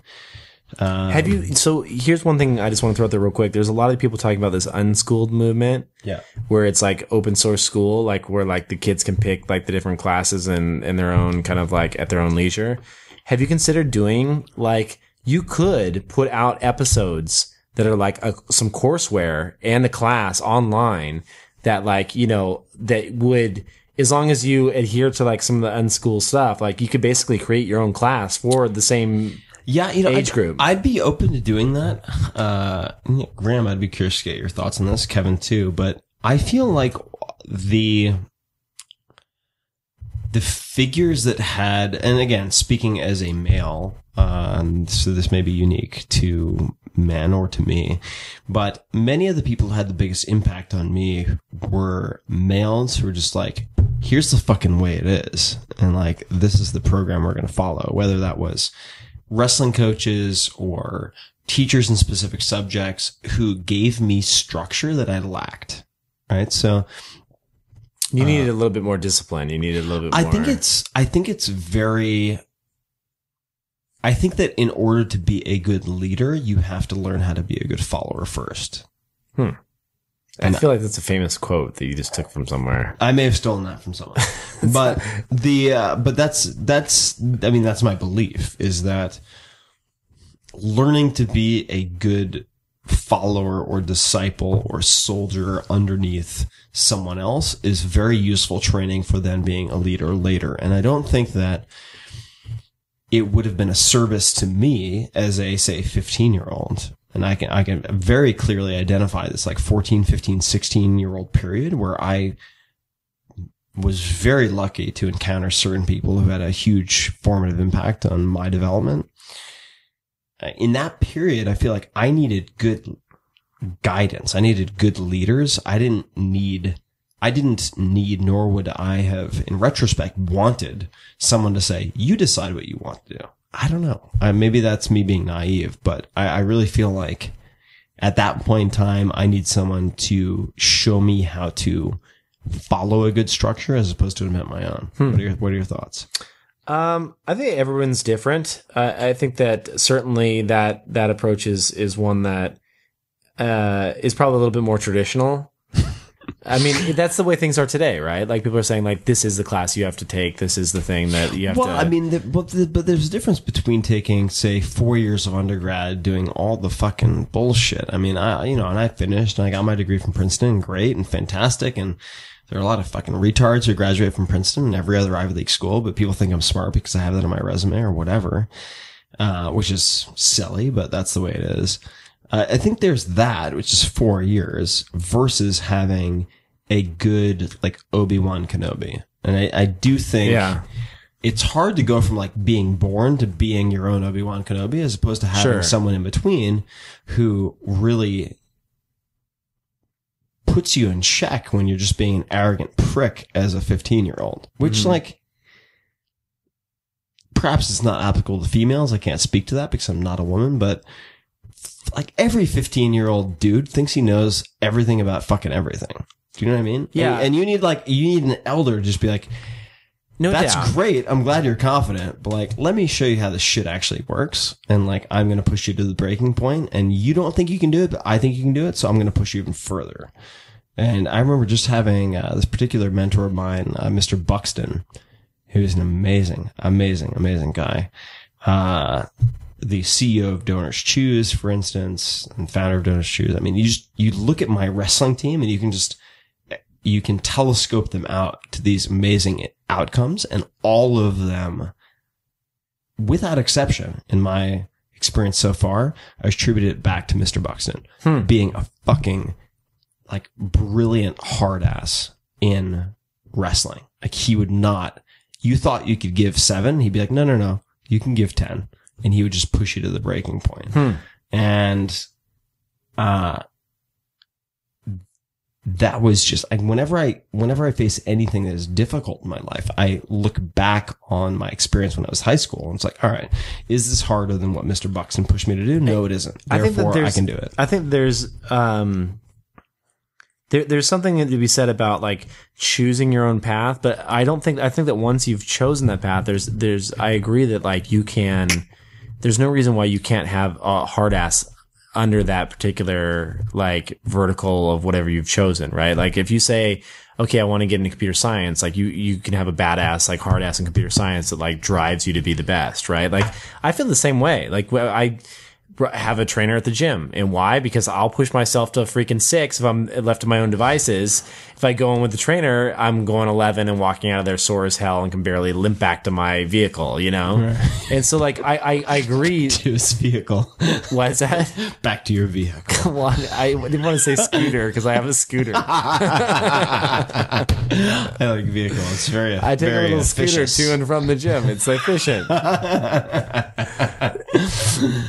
I I got a I stupid. love that you get fucking like super jacked at the gym and then jump on a Vespa to No. I'm really embarrassed because I got the wrong color. I got a freaking gold Vespa. It's so ugly. Dude, that's ballsy. It's like being the fucking fat guy in like Ibiza wearing the fucking man thong, just mistake. walking around. I wanted black, and Darya didn't like black. And then I was like, she's like, gold's nice. And I'm like, yeah, gold's kind of nice. And I ended up getting the gold one.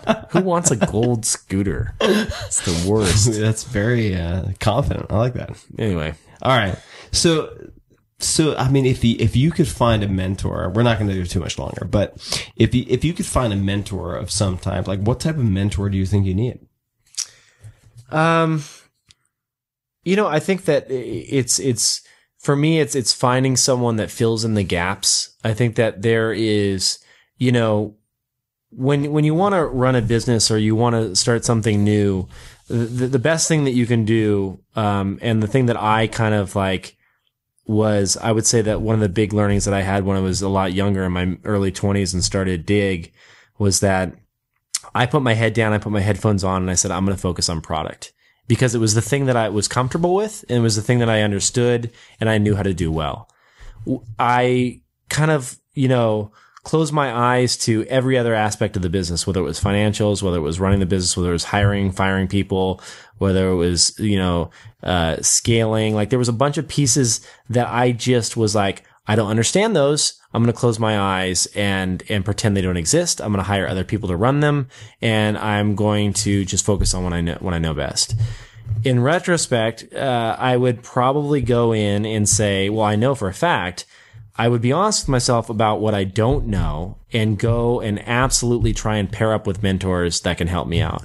I think if anything that I've learned in the last, you know, 10 years of doing this is that there is no shame in admitting that you don't understand something because you can either fuck it up and that's when you act act like you understand something and you actually don't or you can admit it one time learn it and then move on and become a better person and just more well-rounded and actually you know get serious about building a business. Like there's there's you can you if you ever going to be a founder and you're going to run that business, you have to understand that you can't just be good at one thing. You have to understand the whole gamut, the A to Z, and and at least have enough knowledge to be able to make an educated decision around certain things. And I think that I was very uh, immature and I, I hid from the things that I didn't understand. And so even today, there's a lot of things I still don't understand.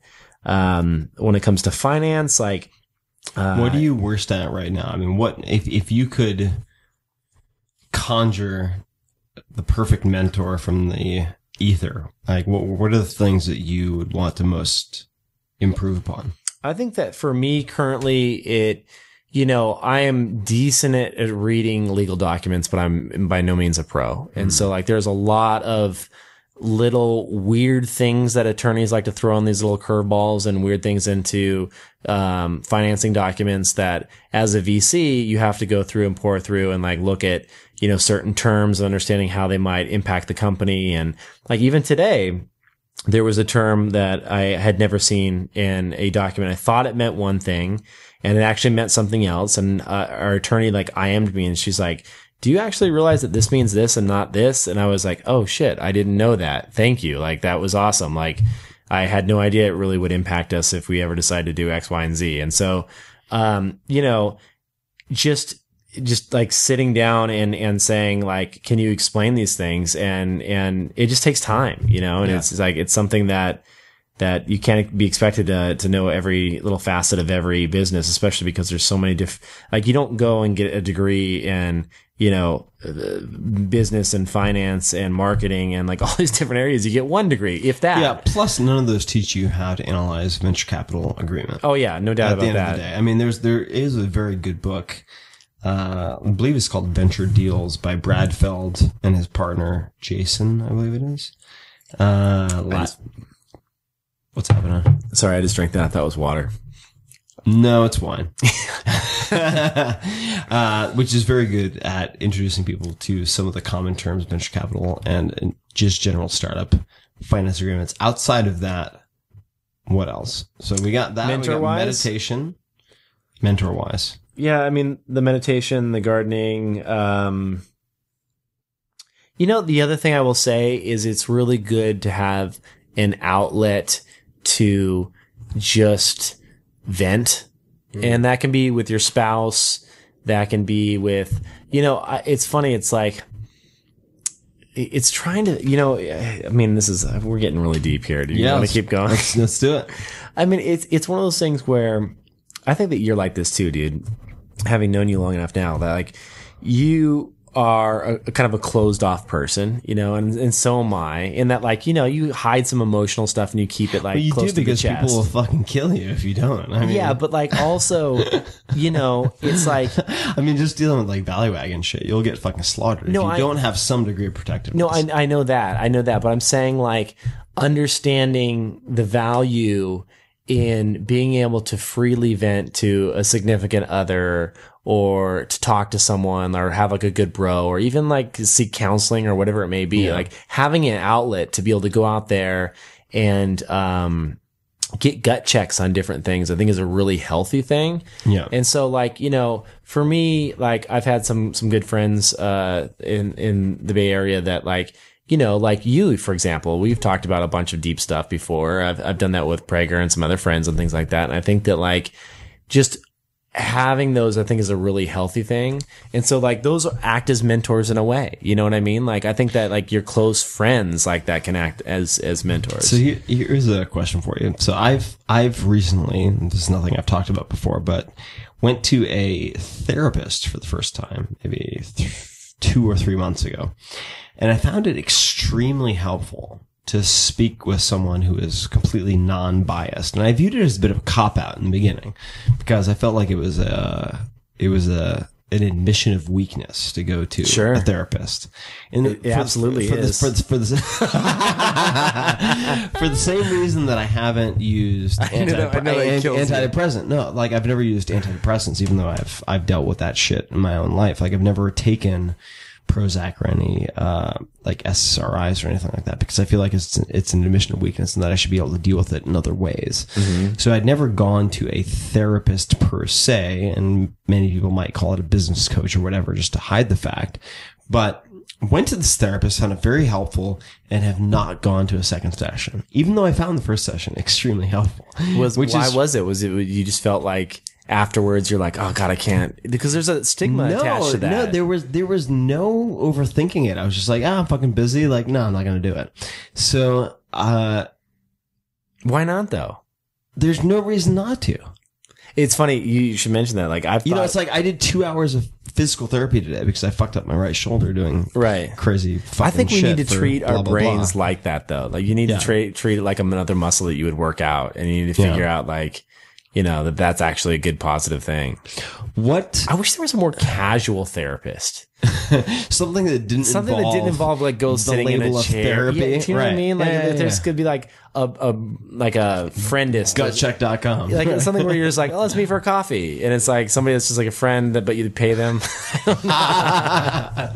paidfriend.co.uk. Do you know what I mean? There's got to be a way to like lighten it up a little bit, so it's not like Yeah, lay no, in the chair. Let because me take out my so, there's so much. I think people have so much baggage associated with the title of therapist. Yeah. that it never happened. Oh, no doubt, Whereas man. It was just useful, and it may have been, quite frankly, just the fact that I was able to hear myself talk for an hour, Yeah. and think through shit without a friend who was subjectively trying to help me. Uh, let's see. So, uh, what advice would you give to your like 20 or 25 year old self? Given everything that you've gone through and everything you've learned.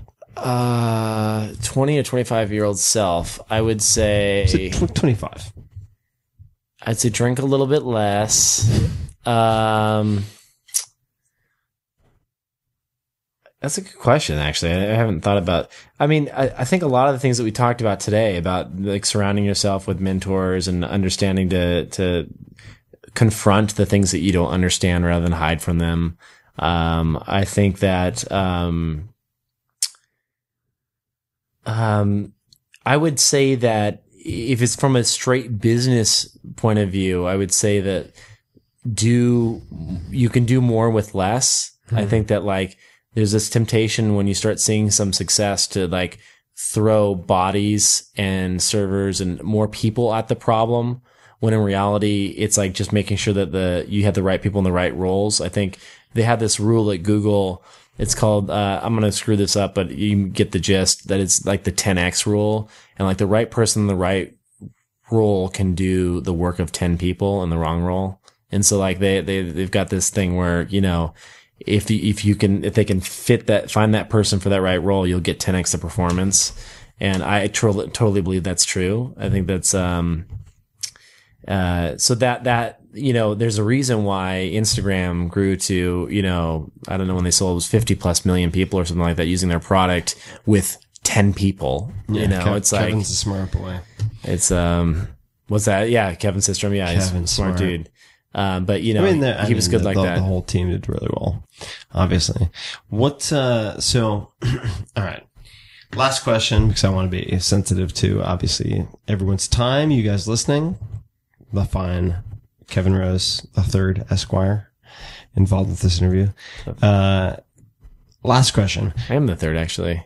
Are you really? Yeah, but not Kevin. Robert Rose. Uh, my Oh, first name. Yeah, nice. Well, I got that right. that's funny. Uh, who do you think I should interview on this podcast in the future? Any nominations? I've had a lot of people say Dana White of the UFC, Interesting. president of the UFC, which uh, I'd totally be down for.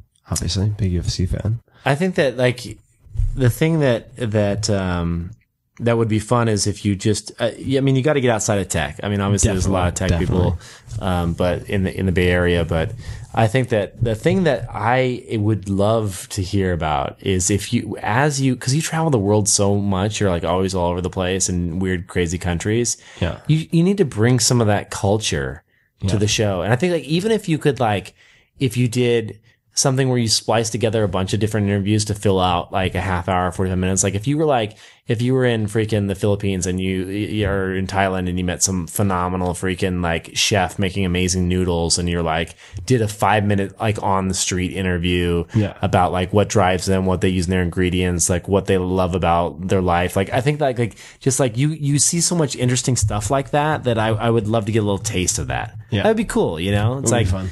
I, I know that you're you're always about like the really minimalist, like crazy, like getting the actual feel of the culture. You know, like you're not the the average like I'm just going to go to like a third world country and stay in the Four Seasons. like, Right, right, you know, right. so I think that like like bringing that flavor to the show and like like bringing some of those personalities that are outside of of what we get here in the states, I think would be would be pretty awesome. Cool. I am up for all of it. Well, guys, I want to be respectful to Kevin's time and Graham's time and uh, your time. So I'm going to bring this to a close. But so this three hour podcast, three hour podcast to a close. How long was it? Uh, hour forty five. hour 45. That's good. That's, That's a little good. long. That's, uh, that's like half the length of Joe Rogan's podcast. I think we lost pretty much everyone. At reply me at Kevin Rose on Twitter with Tim Tim Good Good uh, as the hashtag. if you even listen to it this far, All right. I bet you there'll be like four people. legit. There'll be like two or three people. And uh, let me know what you think. I would love to hear your suggestions, what you liked, what you didn't like, what you'd like to hear more of, less of.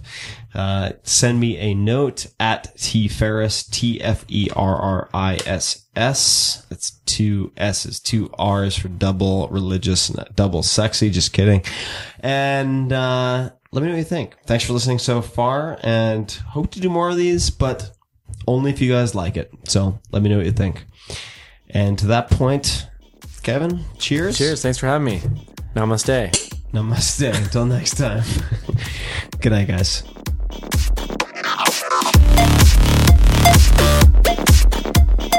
If you want more of the Tim Ferriss Show, you can subscribe to the podcast on iTunes or go to 4hourblog.com, F-O-U-R-H-O-U-R-B-L-O-G dot com.